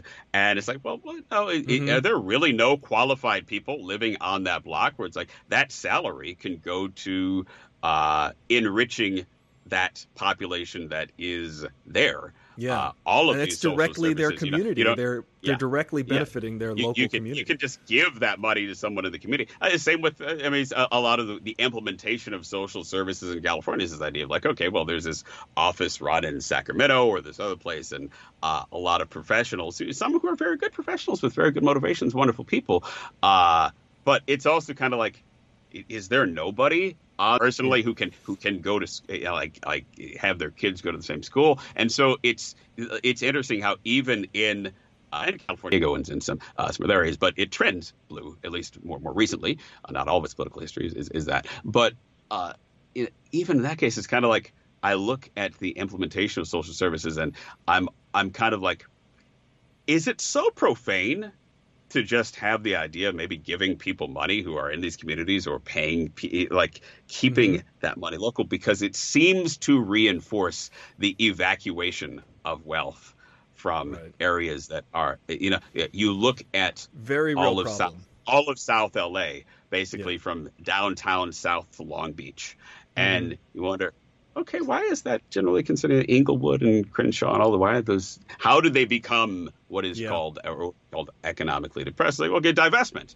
uh, mm-hmm. systematic divestment of uh, resources, uh, not spending money in need of social services in, the, in, those neighborhoods, and then the people providing those social services generally are not necessarily living in those places there in yeah. other places. And then you right. look at something as, you see you see municipal incorporation is something that's very racist. Where you look at the shape of Los Angeles, and they they have the port of Los Angeles, which is right next to the port of Long Beach, and this tiny little little strip of land to yep. get down there and make it part of the city. That is a very uh, funny little. Yeah, Tay is talking about if you look at a map at the, at of map, the the city of Los Angeles, there's this little tendril that goes all the way down to the port of Long Beach, uh, Beach yeah. and it's it's a port of Los Angeles, just to make it I contiguous. It, it, contiguous. Yeah. It's just basically a freeway's width that just goes yeah, straight down. Freeways uh, uh, so that the city of Los Angeles can incorporate the tax revenue of uh, the, the, port of LA, which I believe the ports of LA and Long Beach are like it, at least like in somewhere like in the top five largest ports in the world. Like they have a tremendous amount of volume, but it's evacuating that wealth and that tax revenue from uh, people who live. Yeah in that broader area and saying, oh, no, that's right. part of the city of Los Angeles, and we're not really interested in incorporating all of this other uh, divested. It's very much like gerrymandering. It's it's it's a gerrymandering Absolutely. situation. It, it's it's gerrymandering by municipal incorporation, and that happens all over America. That's the default. That's the yeah. that's the rule, not the exception. Uh, right. And so, like I say, you know, uh, when you look at the implementation of these systems that ultimately implement oppression, it's not just about getting you know it's it's great and valid and important to get angry at uh, uh, you know outrageous uh, um, spectacles and out, outrageous uh, events uh, when they uh, that, that should mobilize and should anger people. But that anger also has to be paired with an awareness that there is complexity and there is we're surrounded by all of these smaller details uh, yeah. from a policy standpoint, where it's like, well, who's actually thinking about like looking at a map of Los Angeles and be like, oh, wait, that's that's municipal incorporation. That's ooh, that's some uh, that's a a tremendously racist thing uh, that very much contributes to uh, yeah. a lot of problems. Uh, and social history, services. Los Angeles does have a very racist history. Oh, absolutely. And social services, the way they're implemented, uh, yeah. often contributes in some ways to evacuation of wealth from uh, uh, some of the areas that are serviced. So, um, and and I think what the challenge in some of the cases that when you really peel the layers of the onion up and start to indict the bones and the guts of some of the systems, you are not just indicting. Uh, you know, people who are open racist or uh, you know, people who might be considered uh, uh, you know, right wing or alt right or whatnot. You are indicting uh, uh, people who and institutions and organizations that have traditionally branded themselves, lived as in a space of, well, well, no, we're the good people. We're helping. And it's like, I'm not saying that there isn't that intention, right. but let's look at the consequences. the structure. Structurally. uh, yeah. And uh, I mean, that's true. something like that, that's something I don't even think. Uh, I mean, that hasn't really come into. Uh, uh, we haven't even crossed that line in my own family, where it's like I remember being 20 years old, and I was so excited. I was coming to. Uh, uh, uh, my father and mother and we were having dinner. I think it was at Old Country. I think they changed the name to Old Hometown Buffet as a restaurant. And I had just started to learn about Malcolm X and bell mm. hooks and all these terms like white supremacy and uh, yeah. white supremacist capitalist patriarchy. And I remember coming in all excited saying, I'm learning about white supremacy. But I, and, and I know.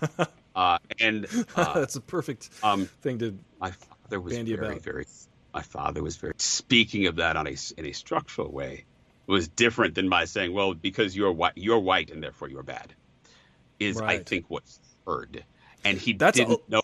That's he a real didn't thing. know how to hear it any other way. And I don't, I still don't think um, that uh, a lot of people in that generation, including uh, you know, uh, uh, you know um, people in my own family, that they're not able to hear a critique of institutions and and an institution. and identities in society that they are a part of, without hearing that you're bad and your life is bad and your choices are bad, and it's kind of like Tay, you've you've struck a chord, so to speak. You being a musician in in me, because this has been something that I've has been very real in my personal life, where I've engaged with some of my friends.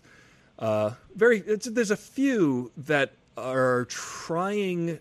we're trying, and and I'm giving space for a couple to sort of wrap their mind around the idea of structural and historical oppression and racism, a system that is de- a system itself that is designed to favor one group over another or the rest. And Yeah. and them the this this friend in particular I'm thinking of took that as me saying to them that they are bad. I'm like, Mhm, no, no, no, no, no, no. no, there's a system that has maybe favored people who look like you over people who look like me. And that mm-hmm. is that is what I'm angry with. I'm not angry at you per se, but they like you said, like you said your dad had a difficult time trying like hearing what you were saying. It, it they have a very difficult time separating that I'm not mad at them. I'm mad at a system mm-hmm. that definitely favors like one group over another, which is is not equality. That is I'm or angry or, at or the- inequality. yeah, yeah. Or there's kind of like the I, I think there's sort of like that tendency, like you start going down that path, and it's like, okay, well, what are you going to show up in pitchforks and and confiscate my house, confiscate my Right. car, confiscate? It goes- and it's like, wait, wait, wait. Can we at least Yeah. have a like, like we're not like th- th- this does not automatically teleologically uh, lead to uh, disaffected leftists or disaffected people of the world coming and confiscating, uh, you know, your, there's that uh, your, slippery mu- slope, your, mus- that your Mustang and your your your your Harley or whatever else you might own and believe that uh, you earned. and- and whatever. It's like we're we're we're just at least trying to a lot of the reactions, even entertaining the idea that uh, not every baby is born at zero. Yeah, it's a chocolate rain lyric. And a baby born will die before the sun. Uh, even entertaining that discussion, uh, suddenly, like it, it, it, it can be a, a trigger point. It can be a It's very uh, yeah. a very reactionary reaction. It was like, well, uh, I guess I, you know, we should all live, we should all be socialists, and you know, you should all just uh, just confiscate my, me, me and my family and everything we work for, and you're gonna come and take it, and then I, and that's why I need to go buy guns and be uh, uh, libertarian and, and fight these people who are trying to come for my stuff. And it's kind Right. of like, well, there, there, Well, that's the thing. just some that's- in between, some way That- that's the saying, you know. Um, when you're used to a, uh, privilege, equality feels like oppression, and that that Yeah. I'm witnessing in real time.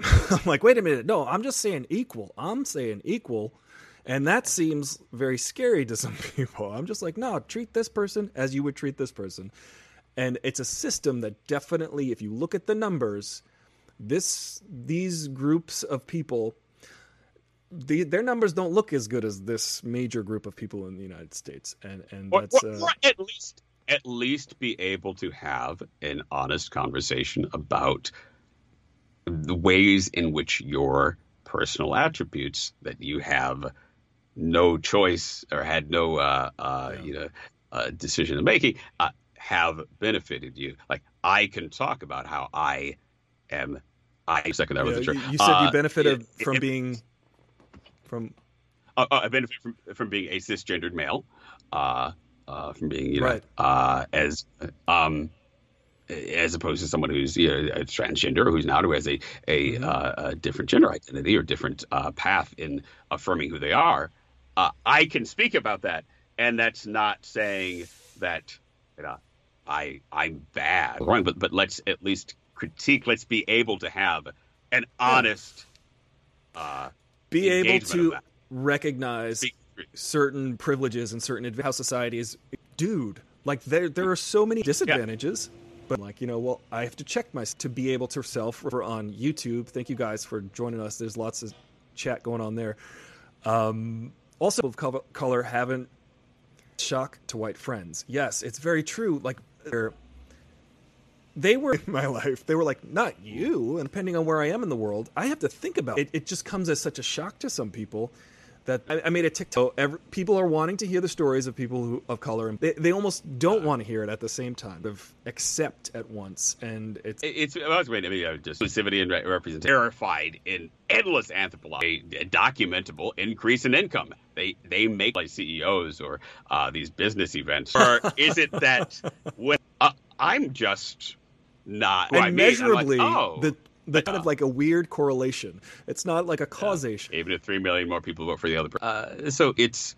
uh, even like things we don't nor- normally think of as uh, quote unquote controversial height, uh, yeah. quote unquote attractiveness from an anthropological perspective. Attractive people, uh, you know, get yeah, they they're more likely to get jobs. They're less likely to receive as, as uh, severe sentences. Etc. A range of ways in which I may be person to. Yeah you know, sort of that reaction that you say you get. This isn't just a meritocracy where we um, that benefits me in certain ways, whereas that's very, that's a part of all of our lives, and mm-hmm. we should BMI or attractiveness yeah, and merits all these other things. We'll have to try hard and recognizing that there are pro athlete. So um, stereotype in Hollywood. I'm really hoping that you know, I go on the streaming services, I go on HBO Max, and then you scroll down, and then like maybe a couple things down, it'll say like month to see how everybody. Uh, no, well, I'll let you finish your thought on page of hey, Black Lives Matter. Okay, let's get back to yeah. Uh, fading was like I, I'm somebody on, on my phone, just kind of surprised, like June, where it's like uh, something akin to IKEA, specifically Breonna Taylor and George Floyd, contributed to the murders of George Floyd and Breonna Taylor. Uh, yeah, remember even spoke or savage that and now, Muhammad Ali, at least politically, he went in going out on a limb uh, not war. Uh, you know, there's sort of he, he, Kaepernick Jail. thing, and it's kind of like, oh, more or less validate sort of as a, a thing that you know is played in IKEA. Uh, the people who are where perhaps right. uh, people who are Can't. in many other places. Our, our stories playing that on the intercom there, like, yeah, it's kind of like it felt like it was a little bit like preaching to the choir, preaching to the, to the chorus, and it's kind of like, yeah. Um, yeah, we, I, yeah, I, I, wasn't sure how to feel about it, but that's a, that's a valid question. You know, there was a, definitely a moment in June, uh, heading into July, where it seemed like there was this effort to acknowledge and validate uh, the reality that uh, mm-hmm. uh, uh there, uh, there. That's it. Seems if and and uh, my experience of it was it's just like wait a whoa, right? That's how I've seen it yeah. thunderstorm or tornado or hail. It's like uh, Whoopi Goldberg in the end. It's like, yeah, she's been on this note of representation. There could be question, that is, right? Uh, it has to be a black sitcom. When it happens, shows I'm trying to think of a, you don't see necessarily representation, Blackish or you see or, a token. Yeah. Um, well, no, I mean, I'm just thinking like a, a, movie like you know, I don't even like anything going back to the '90s. It was like, oh, yes, I'm old. All my pop culture references people of color. Uh, Well, Lord of the Rings, that's Panther. That's like, oh well, okay, that's uh, modulating a little bit. Uh, I even had a friend recently say how when they were growing up, and they kind of said it nonchalantly. They were just like, "Oh." When they would have, uh, say, a, a, black cast member, or, or at least maybe absentmindedly, or because they said when they would see a black person in this, or I guess they're just doing this politically. TV show, I was like, wait, oh, wait, wait! This is know, the Family Ties episode that has a, a, a yeah. black person in it. exactly. like, I, it's like what? But, but, hold on. Yeah, I guess the perception the, the, the Cosby show. The Cosby. I don't know if a black person ever showed up on Family Ties, but I remember that. I, but uh, Jen the Fierce yeah, has uh, genuine questions. Jen the Fierce asks, "I want, I want so badly to know how best to react as a white person that isn't putting more oppression on people of color that have stood out to you as valid." Uh... There, it's a double-edged sword. If you're gonna, from friends of mine, who I knew we're an event. We need to do something about it. To me, seeing George Floyd getting murdered in the streets was like as awful as it is for anybody to see. But to Breonna Taylor, to George, uh, very, very like comedians beat us up. Comedians make attack and use violence against black people in America. This That's America. not not a new message. Not a new message. It, it's. I mean, I mean that's the point. It's like I mean, uh, all I have to say is they don't really care about us, and uh, are big Michael Jackson fans who are black, way to uh, be uh, super politically active and advocating for, for prison reform. And uh, so it's kind of like there, there is that uh, uh, question. And it goes back to that sense of my saying, well, okay, people are uh, awakening to this as though it's a new message. And like, well, yeah. it's uh, almost real. But to answer that question, general rule, and this is the same for the infant experience, a way in which, I, and just mm-hmm. speaking that truth I find to be affirming. And so, right. I mean, I can I can mention like uh, uh, Tim Weiss, W E I S S, I believe is a uh, uh he uh, speaks a lot specifically to the answer of the question, like if I'm white, how can I uh, positively engage mm-hmm. this that I wrote in May? Because occasionally I, I, I try and stay away from Twitter, but occasionally I'll still tweet things. Uh, I said, uh, yeah, as a man, I need to be the first to speak up when women are victim, victims, not just right. us. Uh, and there's an actual that's a, that's a ma- massive thing that has been kind of going through my mind. Whereas like I like I'm very aware post George Floyd, then then like white folks are posting publicly. Very aware that you're calling me because there's a guilt situation, but I know I'm not in the when a, a I don't know what a white folk person is saying to what other white folks behind closed doors. I don't know that conversation. I can't know that. What, with- again, like if, if I apply that question, advocate for uh, the ways in w- without a room, uh, who yeah. that might directly and immediately uh, affect personally. Right. Am I speaking to uh, the ways in which uh, you know, women are uh, multiply oppressed, whether it's uh, uh, whether you look at, at uh, dynamics like you know, the, uh, not as much inclusion of issue, not just when uh, I need to virtue signal and, and acknowledge and cause someone exactly. uh, who is around in the space to forefront when there is right. uh, not a uh, quote unquote token around right. of that axis of oppression. And am I speaking out on behalf of the uh, uh, these are uh, the, the, term you don't it, it, the term disabled is not the term to use physical capacities uh, when and, and, and I, I would hope yeah good yeah no can Sorry, was this so lively? I just want. Uh, sorry.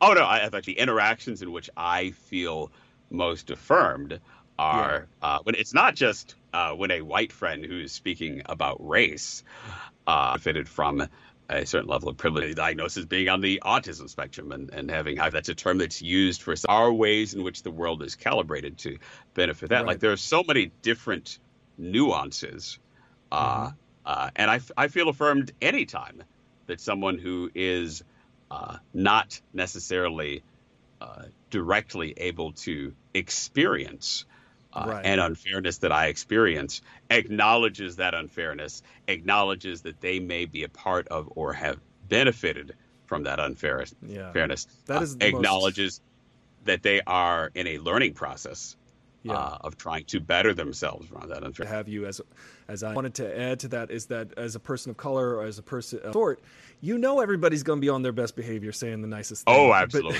But, so you're affecting the results of the outcome, just as like a Schrodinger's to bring physics into. so it's like you're if you're a part in that. Yeah. Uh, uh, but um, definitely but some I think I'm walking. Yeah, walking into. I'm like, okay, that's not the. Uh, necessarily the conversation that uh, would be happening if I were not uh, yeah uh, right there. Case. And being but, yeah, it's very it's something that I've definitely noticed my whole life where like I'm like everybody in certain contexts. It, it, you know what it is? Counties or uh, uh, zip codes plus twenty. I mean, okay, that's a really real. It it shifts like just, it, just it shifts, graph. Yeah, it's like, but at the same time, and the, the question you asked, like, uh, what do I uh, experience thing to say is they're they're wanting right. a, a, couple minutes ago uh, uh, you know acknowledging inclusion and that. Hand to god this actually happened.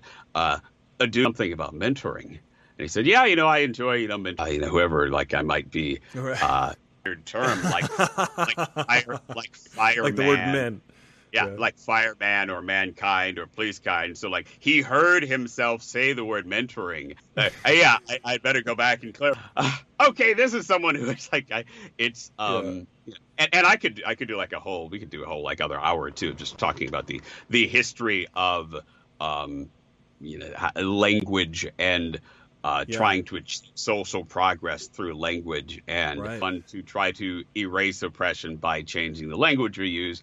Because at the end of the day, whether you call a black person a Negro, an African American, a well, systemic institutional racism that is a result of specific policies uh, mm-hmm. has prevailed, and you can say that uh, you know uh, changing the parlance from uh, fireman to uh, firefighter has not really closed the pay gap between right. men and women in the past 30, 40 years. Uh, right. There are a lot of ways in which uh, they, there has not been a policy dividend from that evolution in language.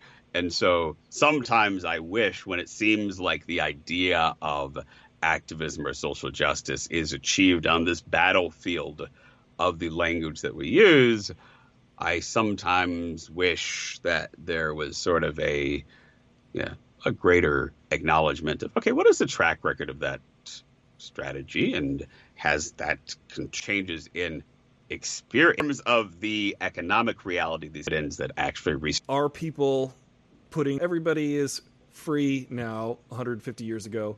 Everybody now can vote. Everybody now you know it's just like they're these symbolic meaningful gestures yet the actual true change is a wave or several generations behind and it's and people need to realize that just because you change a law doesn't mean you've changed society it doesn't mean you've changed yeah. or, or just the, because you changed the change the acceptance almost sort of this um, yeah part of and, and i'm not you know, here to psychoanalyze or validate uh, the sentiments of the alt-right or tea party backlash or whatever you want to call it um, this Pyrrhic victory where it's like I it's like oh my gosh I'm I'm uh, I'm cisgendered male and, and of European descent and I have to be so on my toes all the time about not saying the uh, thing that offends this group or this group or this group right. and it's gotten ridiculous and overboard and um you know there uh yeah I'm not saying that that is a uh, a fair or complete uh,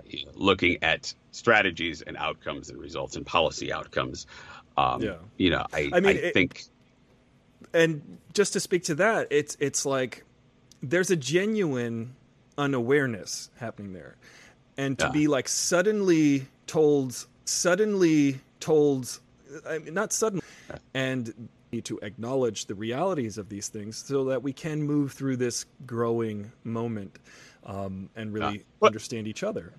But I mean, and again, like, and, and, outsider, uh, you know, I've had it, it, it raised uh, it back who's confused, but no, no, no, no, no, no, no, no, no, like that's like right. and uh, cast away with you know segregation, yeah. colored person as opposed to person of color, and. Yeah. Uh, like if you look at that literally, it's like, well, like, um, We're literally and syntactically, it, it, it yeah. language operates. uh, you know, they're uh, um, but like I said, there is a need to engage and acknowledge these things on a policy level, and it almost sometimes yes. seems like uh, the push to uh, make the battle about these things a battle of language. It's almost like a pacifier. It's mm. fix that yeah, mm-hmm. the the oppression it was a problem. Our prosperity right. relationships, uh, the actual inequality between have and have-nots, and and look at that uh, in society. We can we can fix it uh, because we've been using the wrong words. We're gonna use words that include include everybody, and then uh, you know we're still going to bail out the banks from the uh, subprime mortgage thing. Like, That's the thing. People get so mad at people who are collecting forty dollars in food stamps a week or something like that Yet they ignore the the crashing of the like used money to bail them out. Well, why is it so bad to just give poor people uh, mortgage crisis? It, it, no. it can't. Yeah. It, it's like, uh, you know, uh, these are policy choices. Poverty is a yeah. policy choice.